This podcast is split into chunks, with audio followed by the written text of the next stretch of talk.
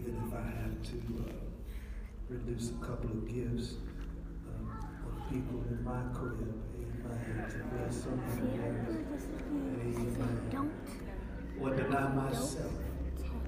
Oh, I ain't talking about her, I'm talking about the other two. You know? Don't even say I know what I'm talking about. She know what I'm talking about too. Amen. John's got some chapter. She'll get hers. Amen. Huh? Text. James chapter. Chapter text. I told you the older I get, I understand priorities. Wait, text. Text. Look, text. Text is this. This will text for you. James chapter five. Spell your name and mom's name and my name. Wait, Daddy. What did I say?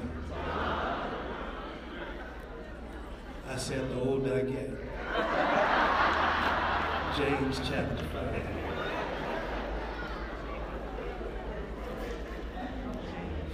Did I not just say that? Amen. Somebody told me old people can get away with saying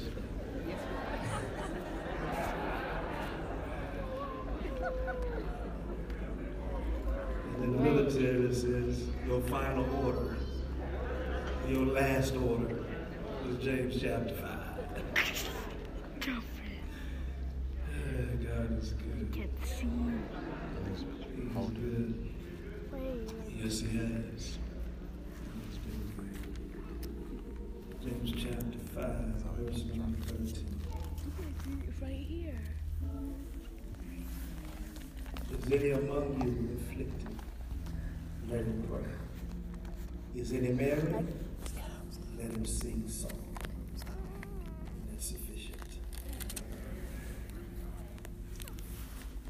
Look at your neighbor, neighbor. The help of God. The Holy Spirit. Our prayer. Our pastor. I'm done Preach yet. about It's gonna preach about How to handle how to handle the ups and downs. Amen. Let's just please let those in where the hallways, foyers. Don't stand in the back, come on. Come on in, we're gonna wait on you. Thank you so much to our prayer ministry, those of the leadership in the ministry.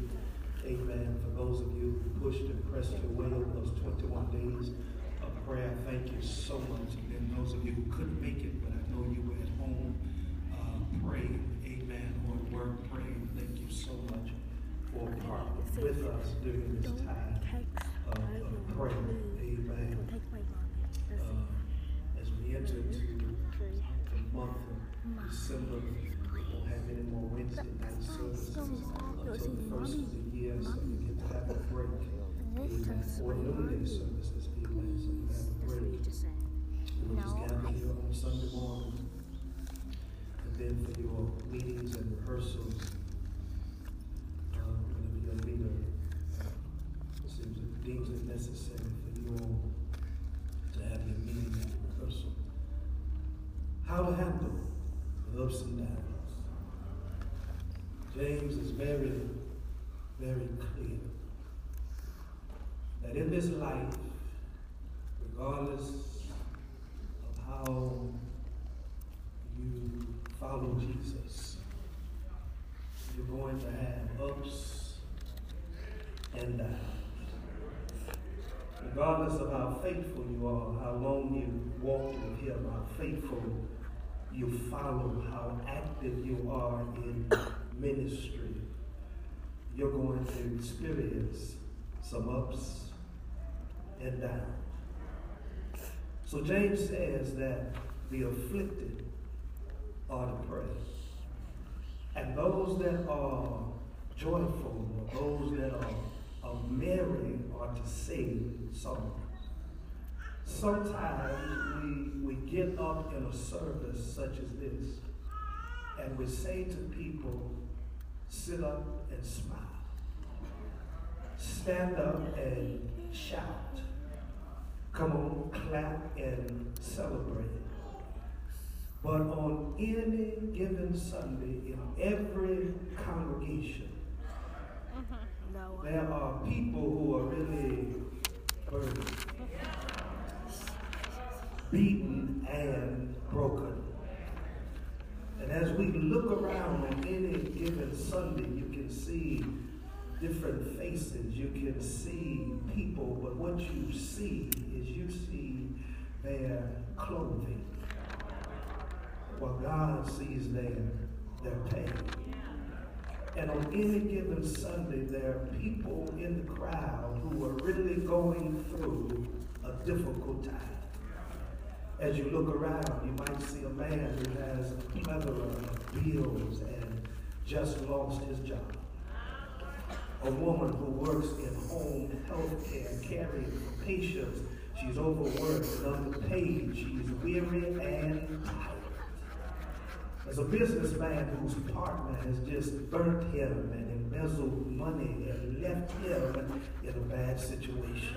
Then there's that parent that has cried and worried all week long about a rebellious runaway teenager.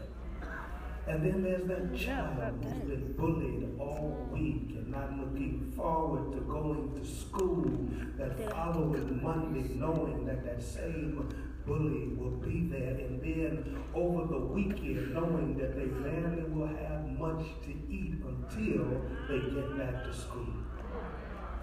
And we ask these people to stand up and smile. We ask them to stand up and shout. But you really don't have to sit up and smile and put on a front when you are really going through a difficult situation. James says the afflicted are to pray.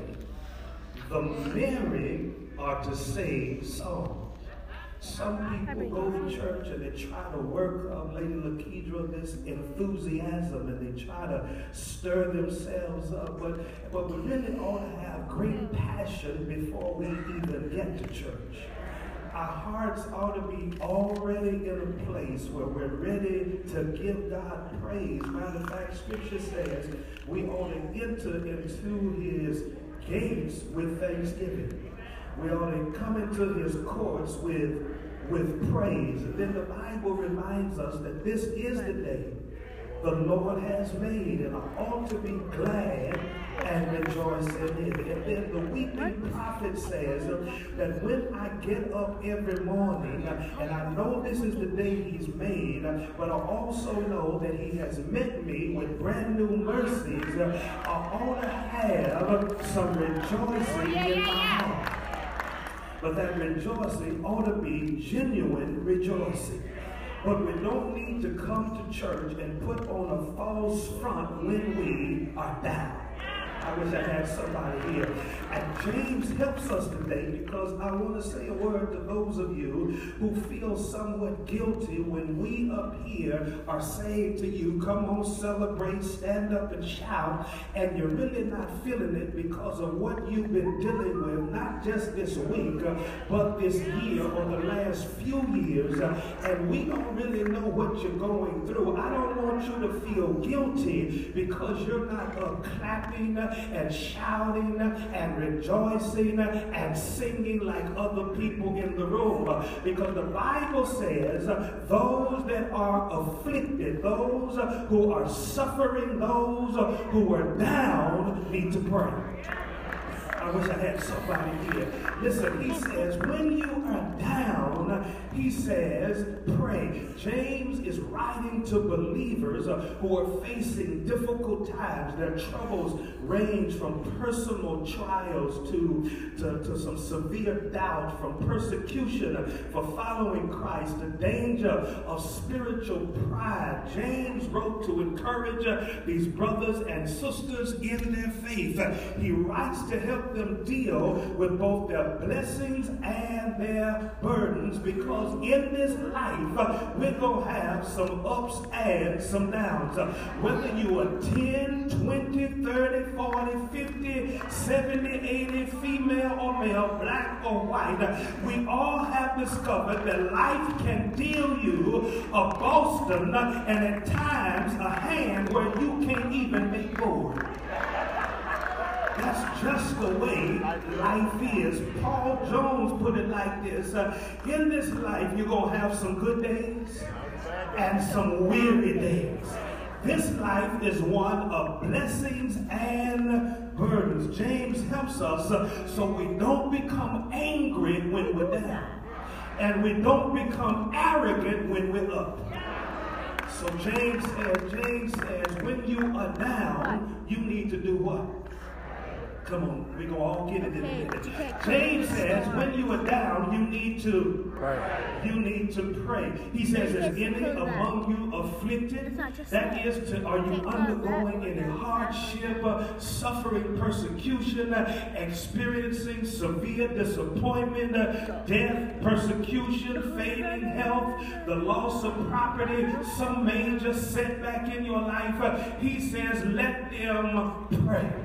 Now in verse 14, he says, call for the elders. Uh, but in verse 13, he says, you pray.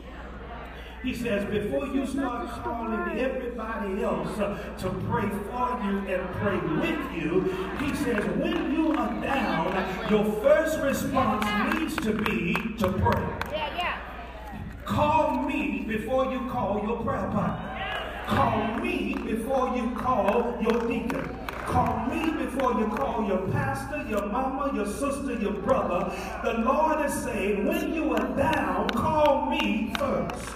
Talk to me first. There are many responses, Jack, to suffering. Some of us looking? Some of us seek revenge against those uh, who have caused us some suffering.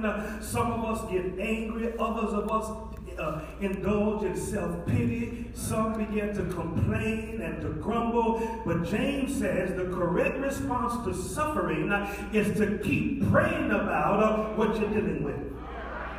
Psalm 50 and 15, Psalmist David says, and call upon, the Lord says, call upon me in the day of trouble. I will deliver thee, and thou shalt glorify me. Psalm 91 and 15, he shall call upon me, and I will answer him. I will be with him in trouble. I will deliver him and honor him. Now, this is not necessarily a prayer for deliverance from trouble, but for the patience and strength to endure what you have to endure. That's what James says in James chapter 1. James says, when you fall, into diverse temptations. Uh, he says, don't start having a pity party. Don't start complaining. Don't start crying. Don't start grumbling. Don't become angry. He says, but when you fall into diverse temptations, count it all joy. He says, let your joy lead out. That word count in the Greek, it has to do with a word that, that means governor or chief. He says, let your joy be chief. Let your joy rule. Let your joy be the governor. Let your joy be the one to lead out. He says, count it all joy. And he says, don't be praying about, Lord, hurry up, get me out of this. But he says, let, let, let, let, let patience have its perfect work. He says, let faith do what it's supposed to do. Let patience do what it's supposed to do. And let this, whatever you're going through, let God do whatever He's got to do in you to control you so you will be complete and not be in lack of anything. And then he gets to chapter 1 around verse 12 and he says, Blessed is the man, the woman who endures temptation, who endures these trials because you're going to be rewarded and receive a crown of life. So it's not a prayer of deliverance, oh Lord, get me out, but God, give me the patience and the strength I need to endure what I've got to endure. Because if the truth be told, some of the stuff that we're going to have to deal with uh, will not be over in a couple of hours. Uh, it won't be over in a year. It may, somebody in here can testify that whatever you've been dealing with, uh, you've been dealing with it for some long time. So I need the strength and the patience so I can keep on pushing and, and pressing my way. Listen, the response for the person in pain is what? To pray. Now, some of y'all might disagree with me on this, but I'm talking Bible. I don't know, you might be talking something else. But here, the response of the person in pain wasn't always supposed to be counseling. It's a thing. The response of the person in pain supposed to be run and get your a counselor. But see, we have gotten so caught up that that's what we want in this Western world in which we live. More, more than often, what we need to do is to get along with God and see what God says about what's happening.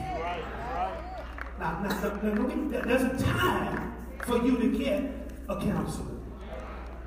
There's time to have many counselors. But there's a time to, and then there's a time to have a shoulder to weep on. But clearly, that is what's in the Bible is this, is that those times will come. But whenever you are down, he says your first response needs to be to pray. I wish y'all would hear me. That is to get along with God, pour out your heart. I'm talking about fervently pray. Pour out your heart to God. Tell God how you feel, what's going on. Ask God, what's happening? Listen, you got to get alone with God because if you take your issues and your trials to your Maker, I'm here to tell you He will answer you and He will give you His perspective on the situation. And you know, really, that's what prayer is. Prayer is, it's really, Sam, a time of me coming to God and, and we talk about prayer changes things. True. We talk about prayer changes people. True. But prayer changes also our perspective. All right. Our poor perspective with God's proper perspective. In one sense, Prayer is neither to inform God nor change God. It is primarily focused on to exchange my poor perspective with his divine perspective. I'm not suggesting that prayer doesn't change the outcome. Because we look throughout scripture, Dr. Allen, and men prayed and God moved. I, am suggesting that the, the, the first change that occurs is the one that happens inside of the heart of the person that's praying. Because I've had to deal with some things personally in life. And, and I had to go to God because I really didn't understand what was happening.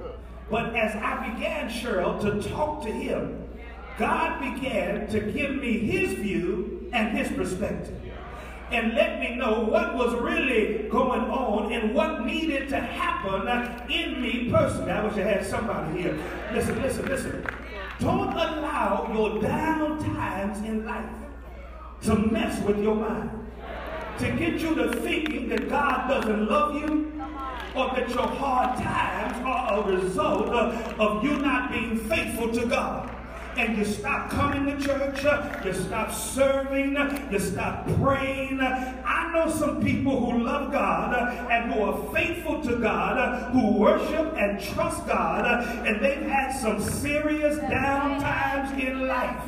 Tell your neighbor, I'm one of them. They've had some serious down times in life. They've gone through some deep, dark valleys, and it seems like when they come out of that valley, they encounter a storm one thing after another, yet they don't stop coming, they don't stop serving, they don't stop worshiping, they don't stop praying because they understand that every day is not going to be a good day. You will have some ups and some downs. You will have some setbacks, and you need a faith that will sustain you when you are You, need a faith that will sustain you, Shonda, when you are down. Hear me, hear me, Larry. You need a faith that will sustain you when life shakes you to the core, when life pulls the rug out from under you. You're going to need a faith that will help you hold on and hang in and not give up, give in, and give out. Reality I'm going to have some hard times, some difficult days, some crazy, I don't understand the circumstances. Uh, and the question is, uh, will I trust God?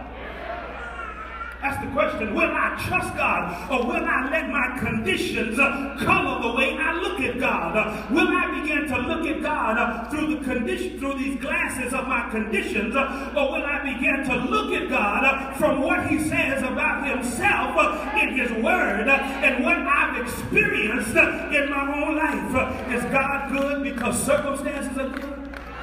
Because my health is good, my home life is good, uh, my family is good, my finance is good, or is God good regardless of what I'm going through?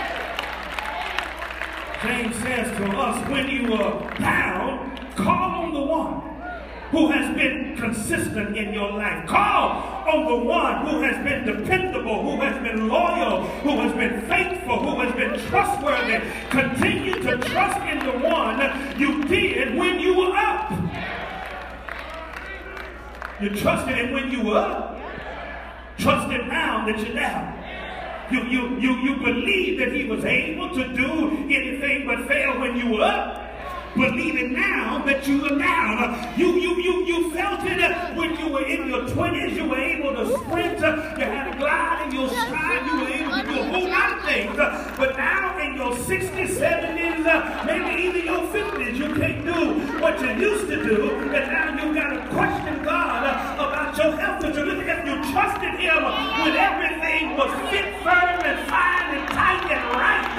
Trust him now that it ain't where it used to be. I wish I had somebody.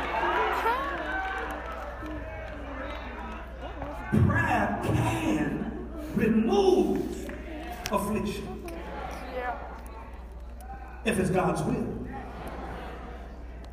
Prayer can remove affliction if it's God's will, but prayer can also give us the grace we need to endure the troubles. Uh, listen, you remember, you remember it was it was Paul who prayed. It was Paul who prayed about that thorn in his flesh. And Paul said, I asked three times for him to remove uh, this thorn, but Paul says, uh, the Lord said, no. But Paul, what I'm to give you is I'm not going to remove the trial, but I'm going to give you more grace.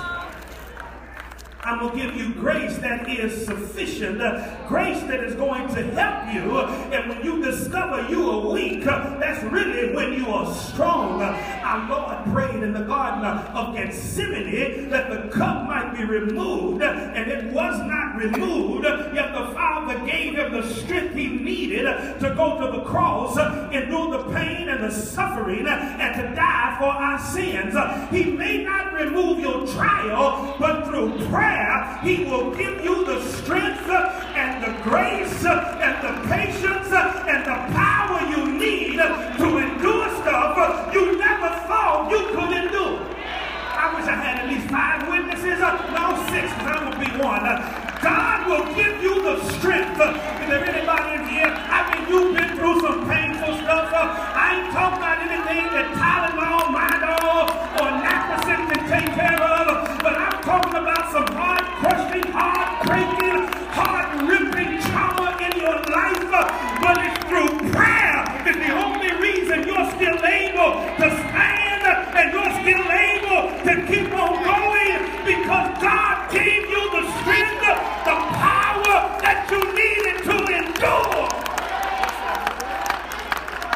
Tell your neighbor he'll do it.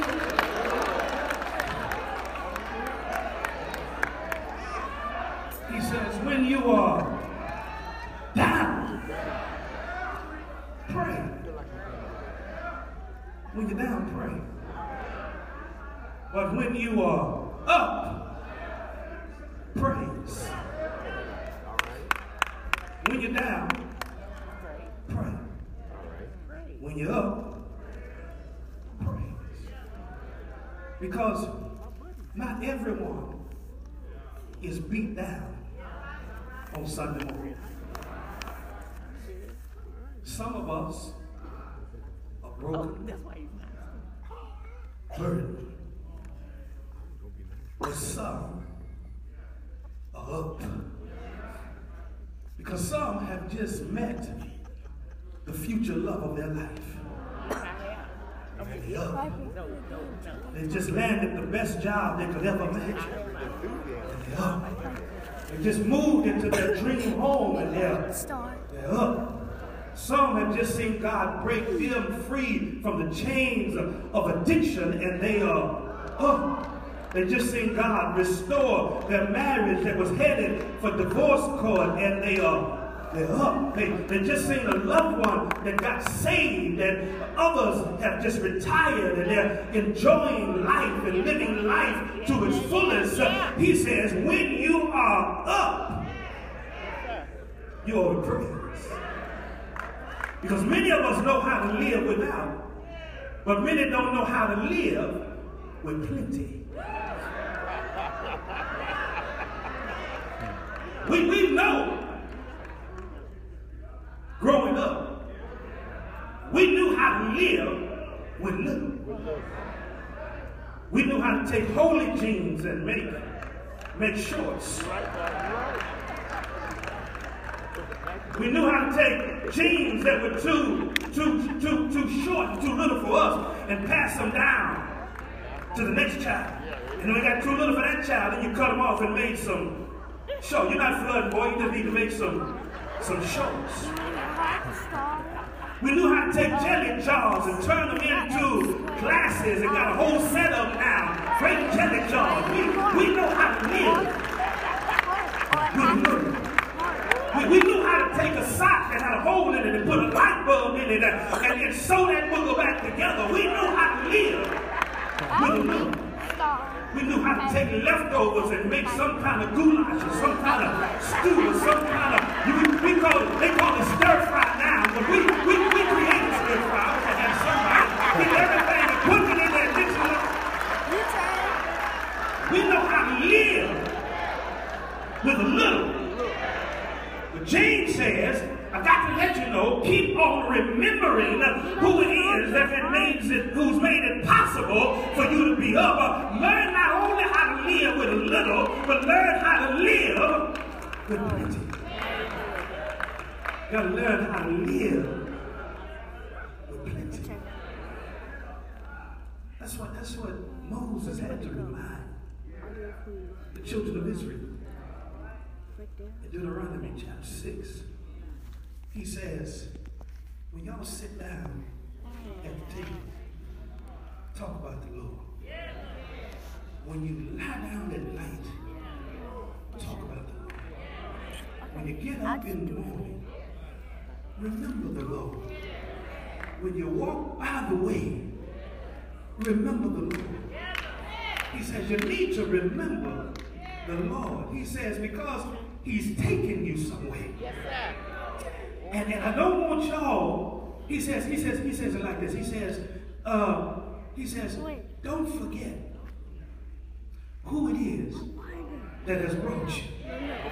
He says, when you get into these uh, great and goodly cities, which the Lord built, when you get into these houses filled with good things that you didn't put in there, wells that you begin to drink from that you didn't dig, vineyards and olive trees that you didn't plant that you get to eat from and be full. He says, he says, what you need to do is beware lest you forget the Lord which brought you out of the land of Egypt and from the house of abundant. What he really said, he says, well, you got to remember where you used to be and where you are now.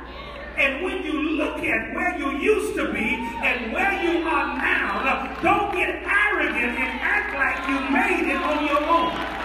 He says, when you get in that house that God, if it wasn't for him, you wouldn't be living in. When you get to driving what you driving, and it wasn't for God, you wouldn't be driving in it. And when you get that job, that career that you've always wanted, and God opened that door and elevated you to a place that you know you couldn't get to on your own, he said, don't you forget about God who brought you to where you are. He said, so when you die, pray. But when you act, give him some praise.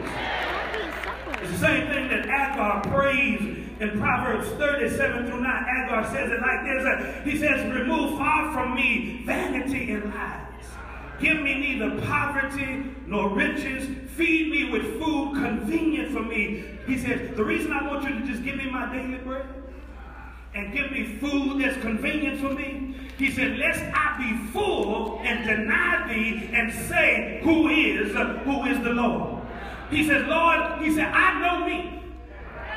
He says, I want you. He said, don't, don't make me poor. And don't make me too rich. He says, keep me right here. He said, lest I get to the place where I forget about you and start acting like I don't know who you are.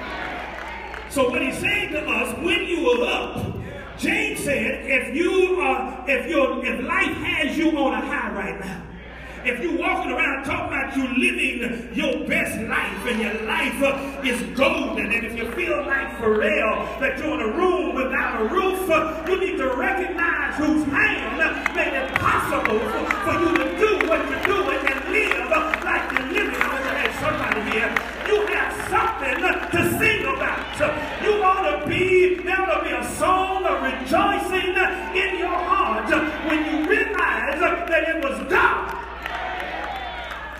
there should be shouts of joy. When God breaks open a new moment of joy in your life, there ought to be a shout of joy. Somebody here. Yes, uh, I've had my good days and my bad days, uh, but the song goes on to say, I've had more good days than I've had bad days. Where you at? I've had more good days. I've had my share of disappointments. I've had my setbacks. I've had my teary days. I've had my sleepless nights. But let the truth be told, I've had more good days than I've had bad days.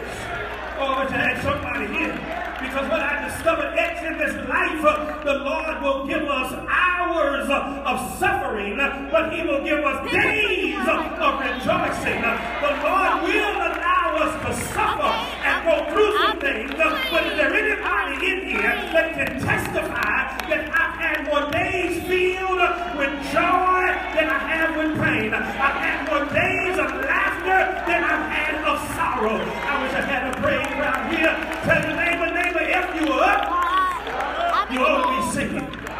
You ought to be shouting. You ought to be celebrating. But the problem is with some of us uh, is we don't realize uh, how good God has been to us uh, and how the Lord has really blessed us. In other words, you only get happy and joyful and shout about those things to you that seem to be spectacular, those things that are just woo, that just blow you away kind of blessings.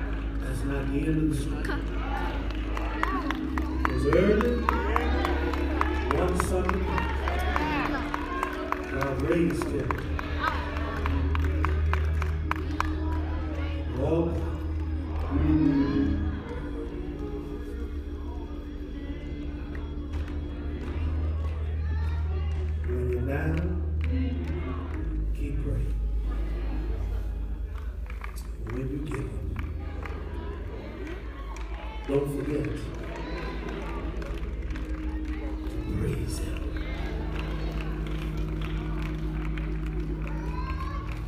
First Chronicles 29, David says, God, who are we? And who are these people that we're able to give to you so freely and willingly with a joyful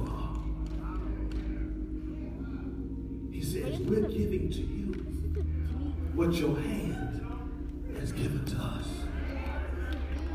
So whatever I have in life, wherever I am, it was his hand. It was his hand. You want to just look back over your life. It was his hand. It's his hand. It's his hand. It's, it's, it's his hand. If I had time, I'd tell you the story of my life. It's been his hand. It's been his hand. It's been his hand. It's been his hand. It's been, it's- been his hand. It's been his. Woo! Glory. That's. Thank you, Lord. Glory, glory. It's been his hand.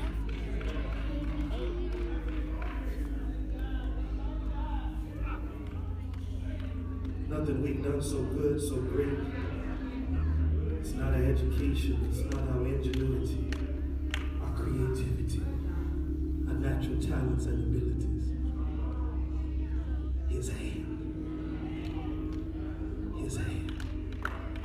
Every door that's been opened in your life, his hand. Every victory that's ever been won, his hand. Every door that's been closed, protected you from that you didn't need to walk through, his hand.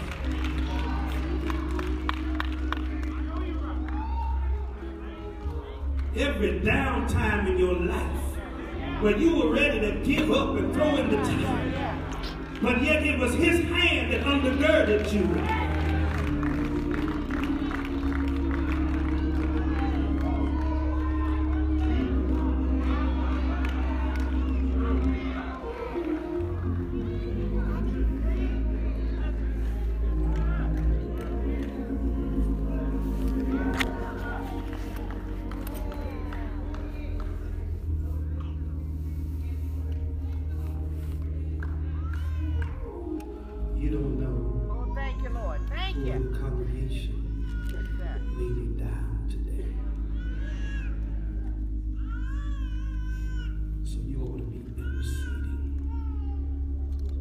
They pray for themselves.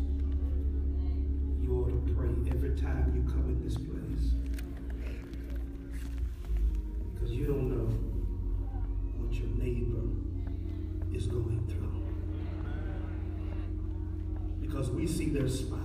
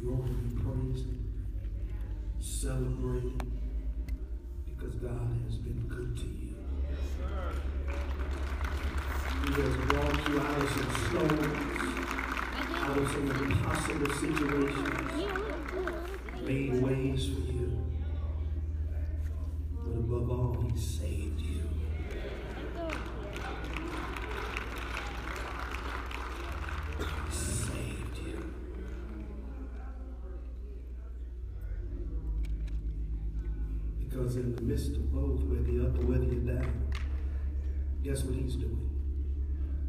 Helping you. Yes, sir. He's helping you. He is constantly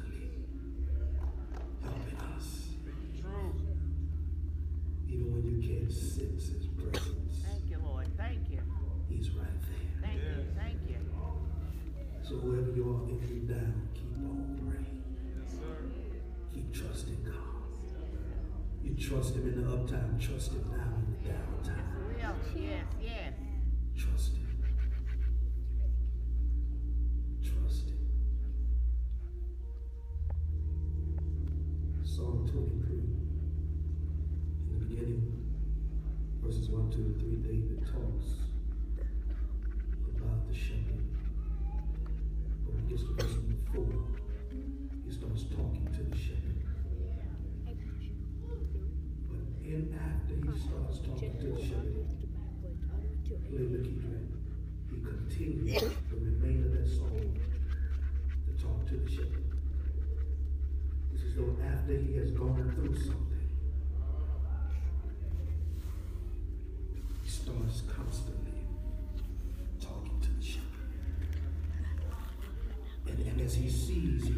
getting up, when he gets to verse number six, there's that word of confidence, praise where he seems to look back over his life.